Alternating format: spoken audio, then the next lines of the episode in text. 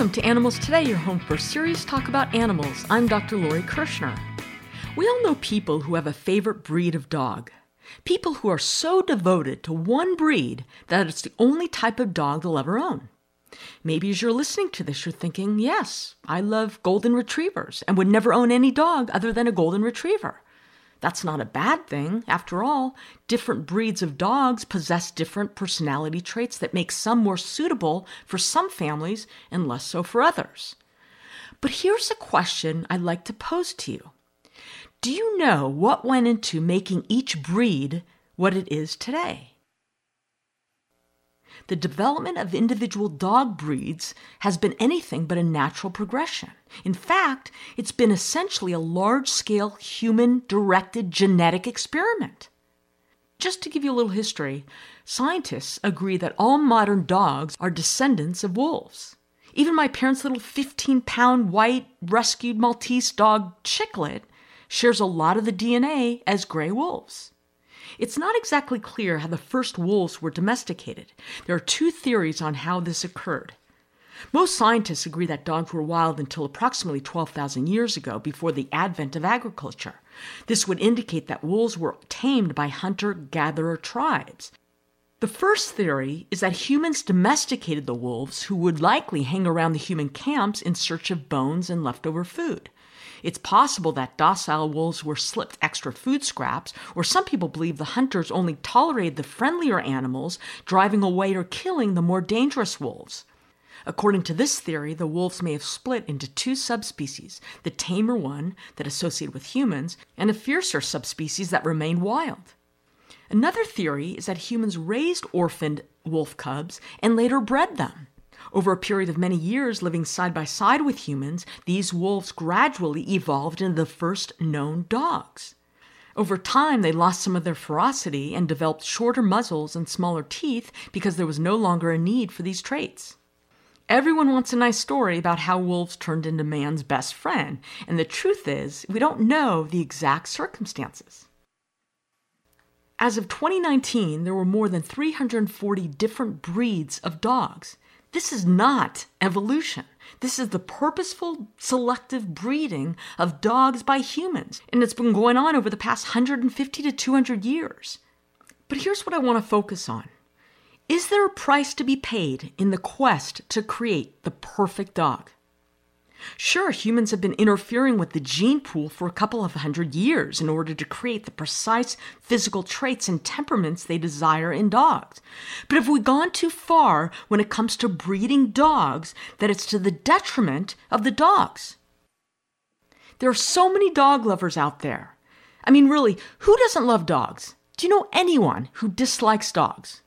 Well, yeah, actually, I do. I have a neighbor who hates dogs, and she hates people who have dogs. And isn't it funny how our dogs just know whose lawn to urinate on on our walks?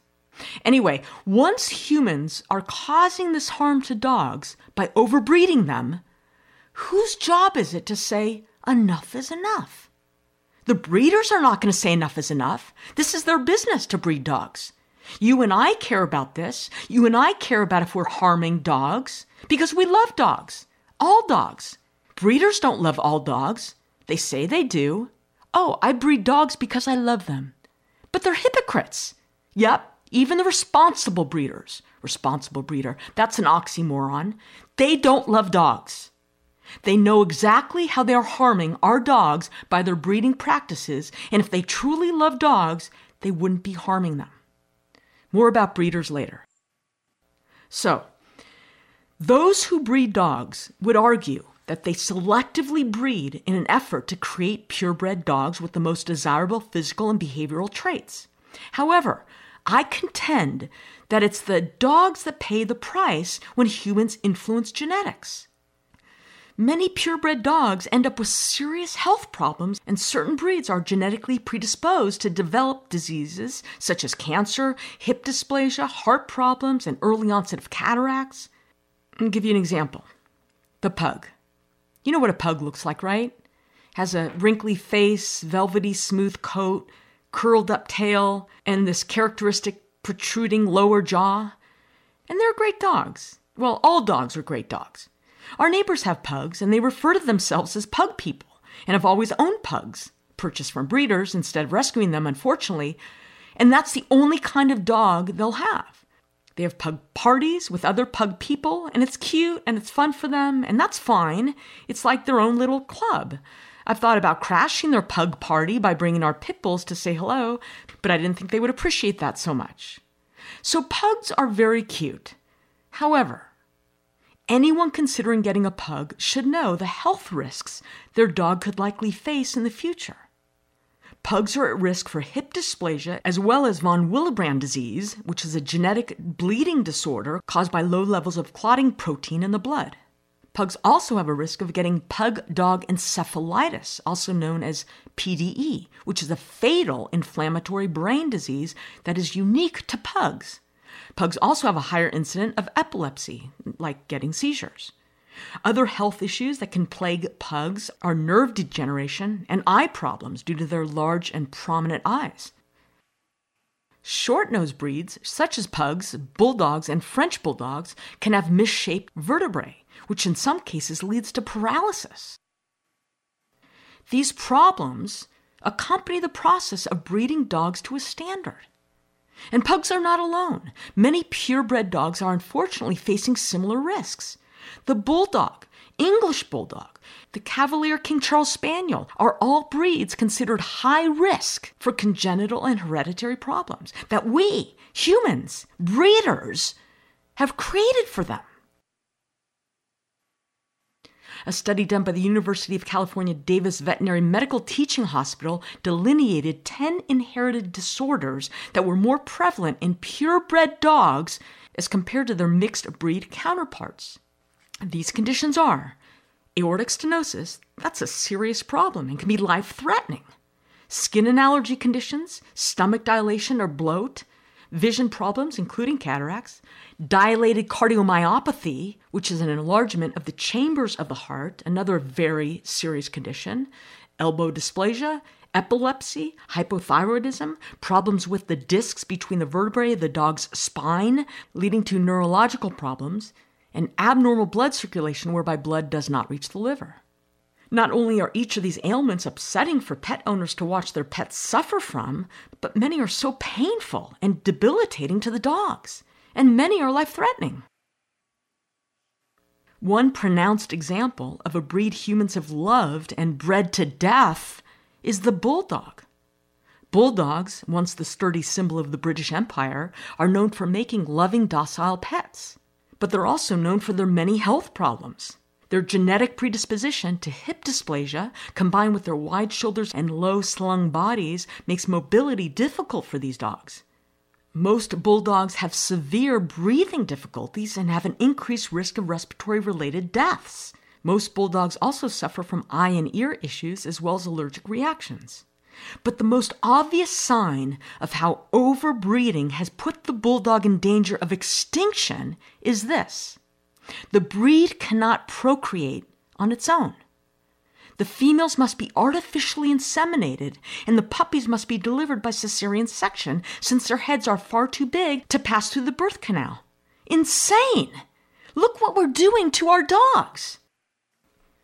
Dogs make our lives so much better, don't they? How many times have you heard, ah, I don't know what I would do without my dog. He's saved my life. He or she is my best friend. All the studies showing the benefits to humans of having a dog decreased blood pressure, decreased risk of cardiovascular disease, pets lower stress levels, pets bring happiness to their guardians. Yes, we know all this. So, this is a great way we're paying them back. Keep breeding them until we harm them. Stop hurting our dogs. Well, this certainly can't be happening with all purebred dogs, can it? Well, let's see. What's a dog everyone seems to love? Everyone stops to say hi to? The Golden Retriever. Perfect with families and children of all ages, described by the American Kennel Club as friendly, intelligent, and devoted. And this is why the Golden Retriever ranks third out of 195 breeds in popularity. Well, American Golden Retriever dog has paid a price for its popularity. This price comes in the form of a hereditary predisposition to a number of conditions and diseases. They have an increased risk for developing a number of types of cancer, including mast cell tumors and bone tumors. Aggressive blood vessel tumors have also been found at disproportionately high rates in these kinds of purebred dogs. Cataracts also. And as if this weren't enough to knowingly put a friendly, devoted dog at risk for, they are also prone to joint problems, ear infections, and skin conditions, and at least five different heart conditions. So, why does this continue to occur? In most cases, this is the result of inbreeding. Inbreeding is the mating of dogs who are closely related to each other genetically.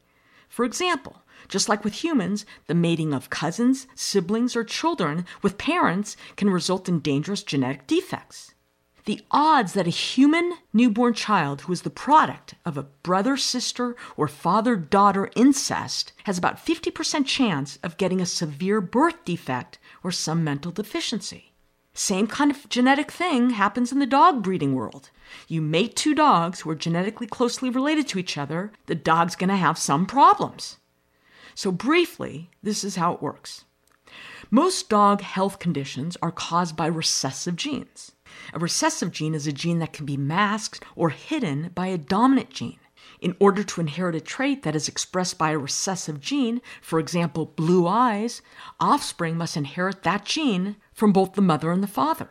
Therefore, if one male dog sires too many litters, recessive genes will eventually pair up to create a trait when half siblings and other descendants of that dog are mated. Here's a specific example two dogs from the same parents are brother and sister, regardless of whether they're from the same litter or different litters. So, breeding those two dogs would be considered inbreeding. The mating of a grandmother with a grandson or a father with a daughter are other examples of the inbreeding that occurs today. This type of mating between close relatives has long been accepted as normal and even desirable in the dog breeding practice. After all, you have to keep in mind that breeding is encouraged to maintain certain appearance characteristics. Okay, we gotta take a quick break. Don't go away. You're listening to Animals Today.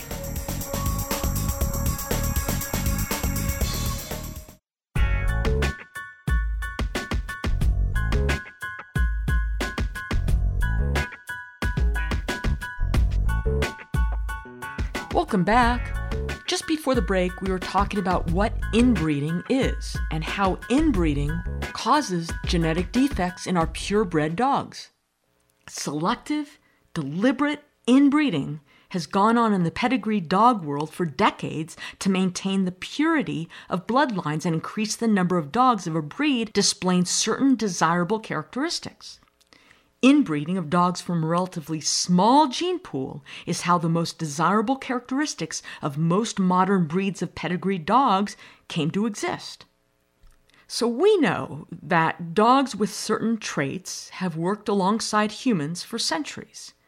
However, most modern dog breeds and most genetic health problems have developed over the past couple of hundred years as dog shows gain popularity. Organizations such as the American Kennel Club, AKC, which was founded in 1884, have set the breed standards, or standards defining what each breed should look like. The AKC advertises itself as, quote, the recognized and trusted expert in breed, health, and training information for dogs. It's also the largest registry of purebred dogs in the United States, and it's the only not for profit registry, as well as the most well known and the most influential. However, it's just that a registry.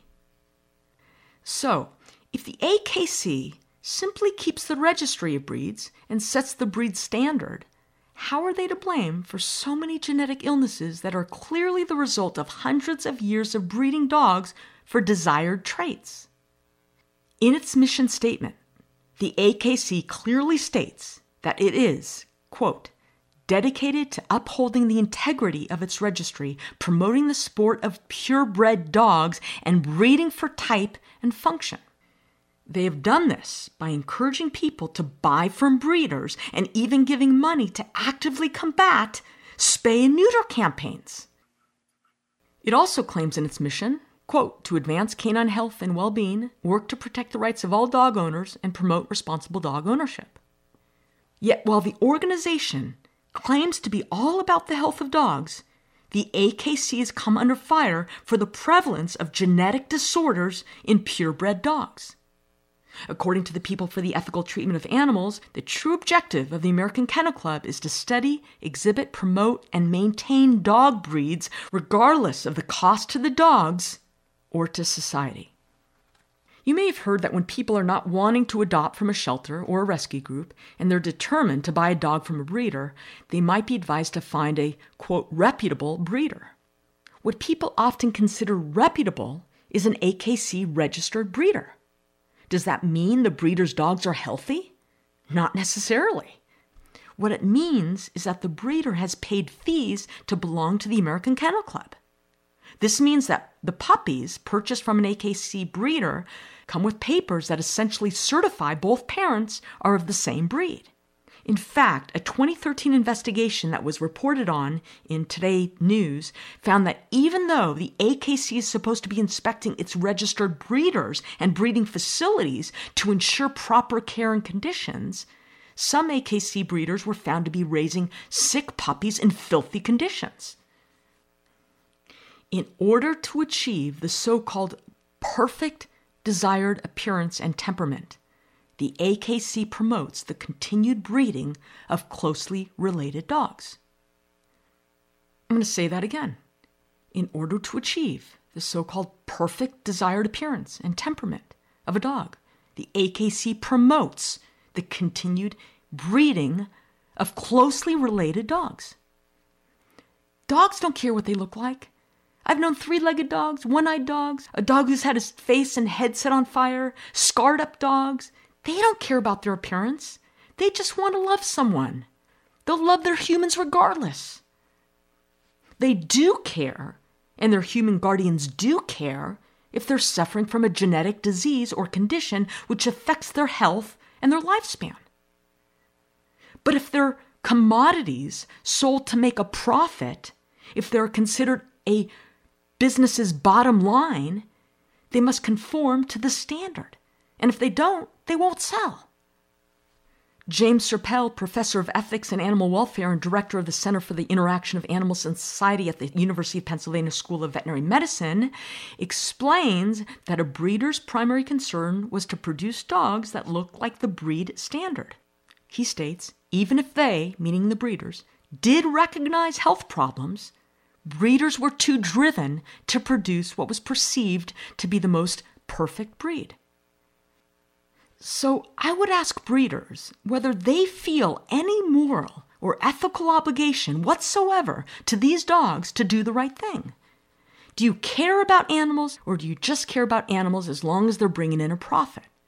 And I'm not talking about the backyard breeders, a term which refers to unlicensed amateur breeders. I'm talking about state licensed, reputable breeders who know what they're doing, who know the science and genetics behind mating dogs. Thomas Famula is an animal breeding specialist at the University of California at Davis who has focused his research on the inheritance of disease in dogs. He points to the fact that consumers will look to the breed standard when choosing a dog as a pet because there's certainty in what they will get. He says they know what the dog will look like and how it will act. However, he too ultimately thinks the responsibility to look out for the dog's health falls on the dog breeders, since they're the ones making the decisions about which dogs they're breeding. Still, others believe the responsibility for change rests with the buyers. And it does. As long as people are willing to pay exorbitant amounts of money for cute puppies without concern for how the dog's health has been impacted, nothing will change. Many people believe that buying a dog from a breeder they are getting a superior pet, a dog that is guaranteed to be healthy, social, and friendly. This is a myth. It's a myth that purebreds are superior or better dogs than mixed breed dogs. And there's no such guarantee that comes with the puppy you buy from a breeder. Although it's in the best interest of the breeder to keep this myth alive and well because ultimately a breeder is running a business. But consumers are driving the market for these dogs.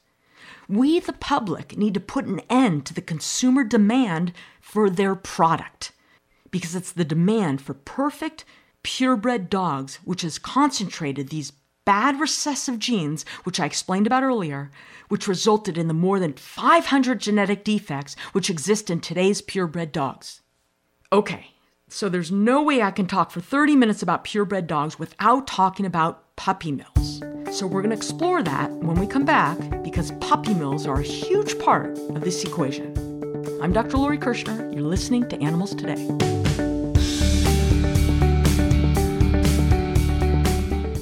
Most people know that chocolate is dangerous for dogs and cats to eat. But did you know that coffee and tea are dangerous for pets too? There are many foods you should not let your pets eat onion, garlic, yeast dough, and even avocado.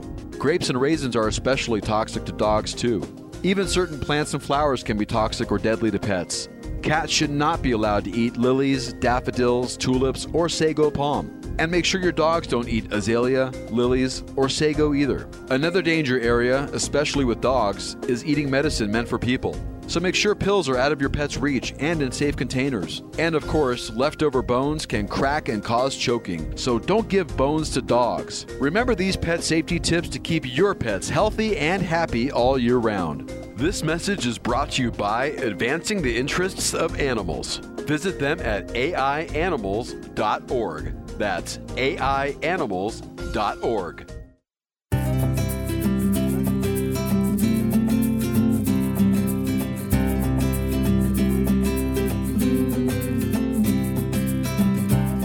Welcome back. So now let's talk about puppy mills.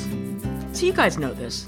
Puppy mills, also known as puppy farms, are commercial dog breeding facilities that are generally inhumane, overcrowded, dirty, disgusting, cruel facilities that produce sick and diseased animals that largely end up in pet stores or are sold online or at flea markets. Puppy mills are where millions of dogs suffer needlessly for the purpose of creating purebreds. And although the general public is starting to learn not to buy animals from pet stores or online, the fact remains that approximately 10,000 of them are still operating in the United States, producing millions of puppies every year. So we need to continue educating people about the truth and cruelty inherent in puppy mills. And puppy mills still exist because there's still a demand for purebred puppies. People are willing to pay very high prices for dogs whom they believe are more valuable and this has resulted in a multi billion dollar industry. Now, are puppy mills the same thing as breeders? No, they're not. Puppy mills mass produce puppies who are kept captive in small cages and living in cruel and unhealthy conditions. But puppy mills are not going to call themselves puppy mills. They're going to call themselves breeders. So, how does one know if they're dealing with a puppy mill or a breeder? Well, I'll put it this way you're not likely to see a puppy mill. But listen, at the end of the day, puppy mills and breeders are businesses and they're selling the same product. And private breeders can say they love dogs and they might genuinely love the animals they breed and they care for, but we all know that they're in the business to sell dogs and make a profit. And you know what? If breeders truly love dogs in the normal sense of the word, they would not be creating more of them, many of which end up in the shelters at some point in the animal's life and burdening the system. Instead, they would be working with shelters and rescue groups to save dogs. I think we as a society are much too easy on the breeders, who themselves accept no responsibility of having to do with not only the health problems in purebred dogs, but the pet overpopulation problem as well. With numerous animal shelters filled to capacity, the one thing you can guarantee if you buy a puppy from a breeder is that one more dog stays in an overcrowded shelter, sleeps on a cement kennel floor, and if it's lucky, waits one more day for a loving home. Each puppy purchased from a breeder means one less dog gets adopted or saved from a shelter. And remember, there's still approximately 1.2 million dogs euthanized in shelters each year due to overcrowding, lack of space, and a shortage of loving adopters. No matter how much one loves a certain breed, it's simply irresponsible on so many levels to produce more animals until all shelter animals have loving homes. And I'm not afraid to criticize breeders. And whenever I can, I encourage people who want to get dogs, even purebreds, not to support the breeding industry and instead go to a shelter or rescue group. Shelters are filled with mixed breed dogs, but they're also filled with purebred dogs in need of loving homes. You can find any breed you're looking for in a local shelter or at a breed rescue group.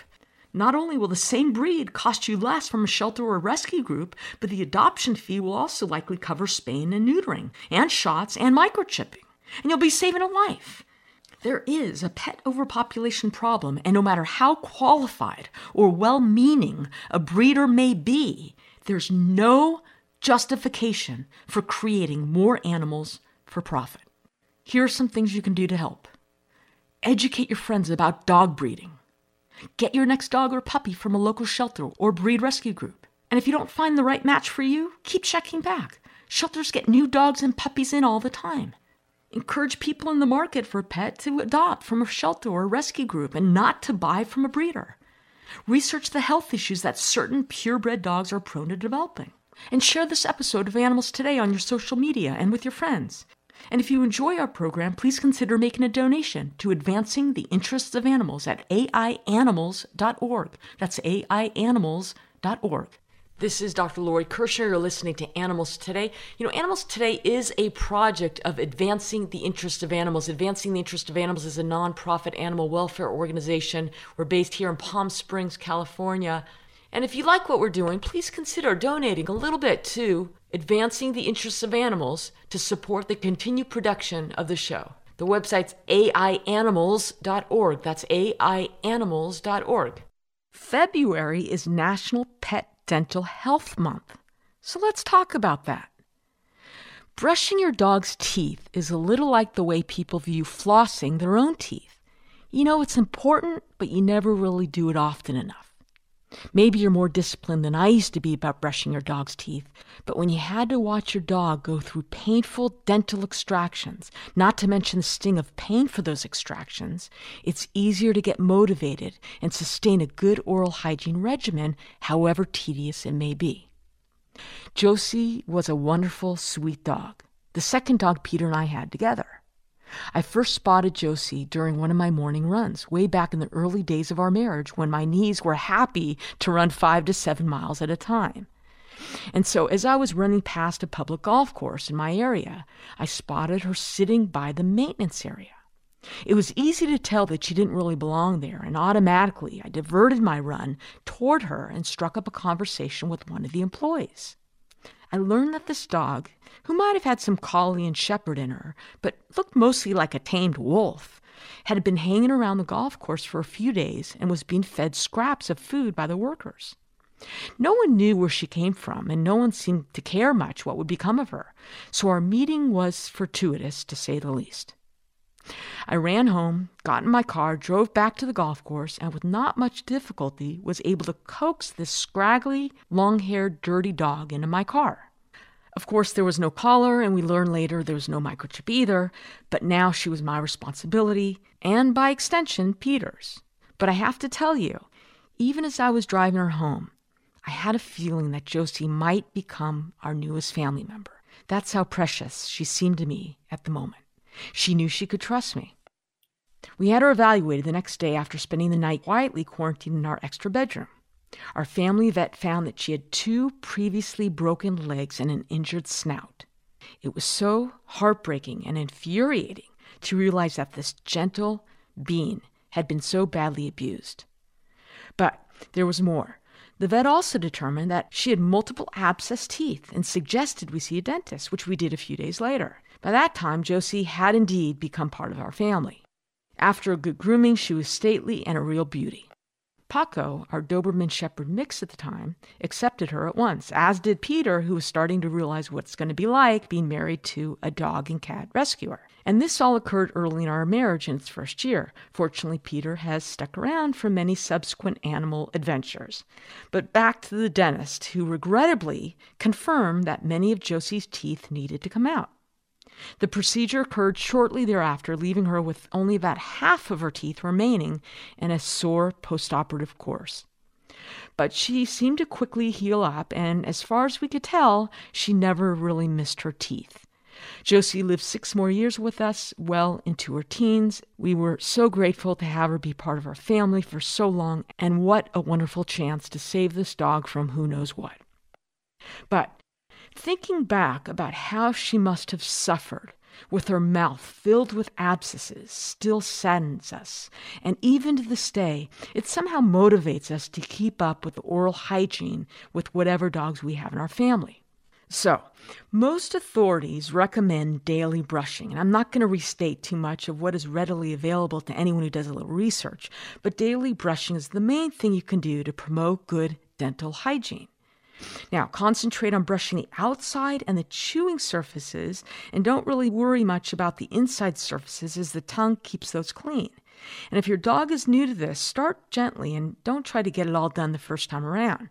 And you might want to start with your finger, like just put a little peanut butter or cream cheese on your finger and gently massage the teeth and gums of your dog. Make sure to use dog toothpaste. Now, this is very important. Do not use regular human toothpaste for your dog. Most human toothpastes include fluoride, which is extremely poisonous to dogs. And in addition, a lot of toothpaste contain the sweetener xylitol, which is also poisonous for your dog if ingested. You can find toothpaste formulated for dogs at Petco or PetSmart. And just keep up with it and make it part of your routine. A little treat afterwards is certainly helpful. Our dogs simply like the chicken or peanut butter toothpaste we've been using, and that seems to be reward enough to keep them coming back the next time around. Our latest pit rescue, Sky, is not too fond of the process yet, but she's coming along. One trick Peter discovered as we were introducing her to brushing would be to wait until we came back from a long walk or after a tiring session of ball fetching. Sky's much more inclined to sit still for the procedure while recovering or, or resting after a decent amount of exercise. And of course, as you know, early intervention for your dog, should he or she show any signs of mouth problems or disease, is really important for so many reasons. And things you would look for might include yellow or brown tartar that forms a crust along the gum line, teeth that appear to be misaligned, missing teeth or chipped teeth or loose teeth, your dog stops eating or stops chewing on favorite toys, bleeding gums or red inflamed gums any unusual appearance to the mouth, such as growths or bumps, compulsive nose licking or excessive drooling. And finally, if your dog develops bad breath. Now, a lot of people think it's normal for dogs to have bad breath. Not true. I mean, it might not smell like a bed of roses, but a foul smell coming from your dog's mouth might signify serious health risk, with the potential to damage not only your pet's teeth and gums, but its internal organs as well. So, if any of these problems are observed, a trip to the vet is definitely warranted. When it comes to keeping our dogs healthy, many owners overlook the importance of oral hygiene. According to the American Veterinary Dental Society, 80% of dogs will develop some form of oral disease by the age of three. 80% of dogs will develop some form of oral disease by the age of three. Keeping on top of your pet's dental health has lasting positive effects.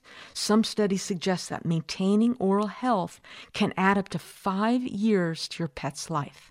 So, February is National Pet Dental Health Month, so now is the perfect time to call your veterinarian and schedule a dental checkup for your furry family members and try to begin the routine of brushing your dog's teeth two to three times per week. Don't go away. More great stuff right here on Animals Today.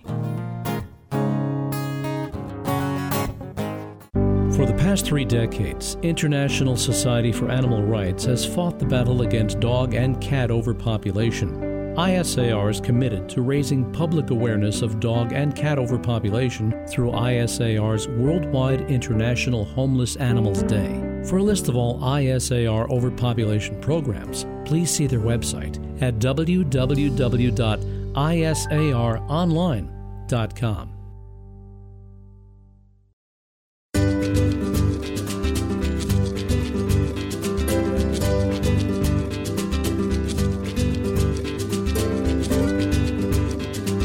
Welcome back to Animals Today. Peter, are you ready for the lightning round quiz? Here we go. How many legs does a spider have? Oh, eight. Correct. Which bird can fly backward? The hummingbird. Yes. An echidna is what type of animal? We've talked about these. Um, a little. Yes, we uh, have. A cute little rodent. Anteater. Oh, that's close. I think that was on your last lightning round quiz. They're very traumatic for me. It impairs my memory. What was the name of the rescued pet greyhound of the Simpson family? Oh, I don't know. And it's one of your favorite I shows. You don't know? love- I did love The Simpsons. Santa's Little Helper. That's the name of the Yeah, dog. listeners who like Simpson family are very disappointed with you, Yeah. Peter. A specific kind of animal usually lives in a holt. What kind of animal is this? Turtle. Otter.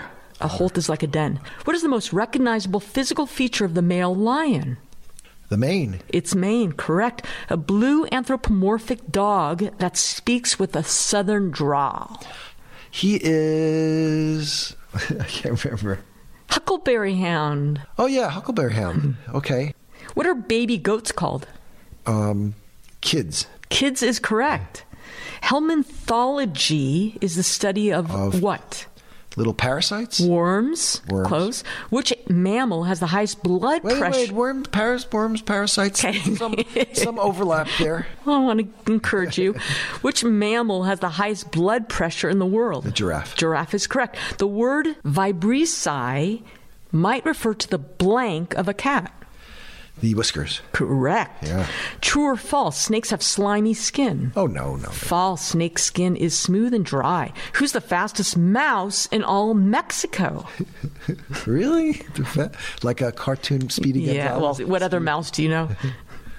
Speedy Gonzales. Speedy Gonzales is correct. You remember him? He wears an oversized yellow sombrero, a white shirt and trousers, and a red kerchief around his neck. Yep. Has a thick accent. Did you watch that as a kid? A little bit also. Did you enjoy it? Uh, no recollection. Did really. you find it racist, offensive, insulting? You know, Speedy Gonzalez was born in the early 1950s, and after 40 years of being on the air, guess what? In 1999, it was taken off the air by the Cartoon Network for perpetuating stereotypes about Mexicans. And some say the network's owner, Ted Turner, ordered it to be taken off the air, and network officials claim they found this character derogatory and offensive. And on top of that, the character drank and smoked excessively. Yeah. Turner drank and Okay. What name is given to an adult female sheep? a U Yes. How do you spell you? E W E. Yep. A formicarium is a living place for what kind of insect? Formicarium. Okay. A worm. Ant. Oh yeah. An anthropomorphic cat who uses trickery and deceit to gain power. Oh, I think you laid this on me before. Puss in Boots. Puss in Boots is right. That's sexist. What is Canada's national animal? The uh, oh, I'm going to say it is the Canada bear. Beaver. Okay, beaver it is. And oh yeah, their beaver appears on some of their coinage, right? That's correct. What was the name of the dog in a cartoon who was a crime fighter like Superman? Oh, super dog, underdog. Underdog, and he lived under the radar is doing what kind of work? Well, he was uh, vigilante. I don't know. He was. Uh, Shoe shine boy. oh, oh, that's what you mean, like his uh, regular job. That's right. Do you remember watching that as a kid? Yeah, I guess I wasn't paying enough. I was just a zombie in front of that television. I Yes, guess you I, I should were. have paid more attention. Actually, He speaks only in rhymes. Remember, Underdog speaks in rhymes. What's a famous rhyme he would state? Uh, here I come to. No, that's the wrong one. It's the Mighty Mouse. Um, underdog. I don't know. There's no need to fear. Oh, underdog is here. Right. Right. Oh, just like Billy Joel. That's right. Just like Billy Joel speaks in Oh, rhymes. Maybe Billy Joel watched Underdog when he was composing his first songs. Oh, Which common pet has the Latin name Carassius auratus? oh, uh, I'll give you multiple choice here. please. A snail, a spider, or a goldfish? I'll say goldfish. Goldfish is correct. I think auratus in Latin means gold plated. The name of the cat that would chase the yellow bird named Tweety. Sylvester. Yep. Suricata suricata, a species of mongoose, is commonly called what in English?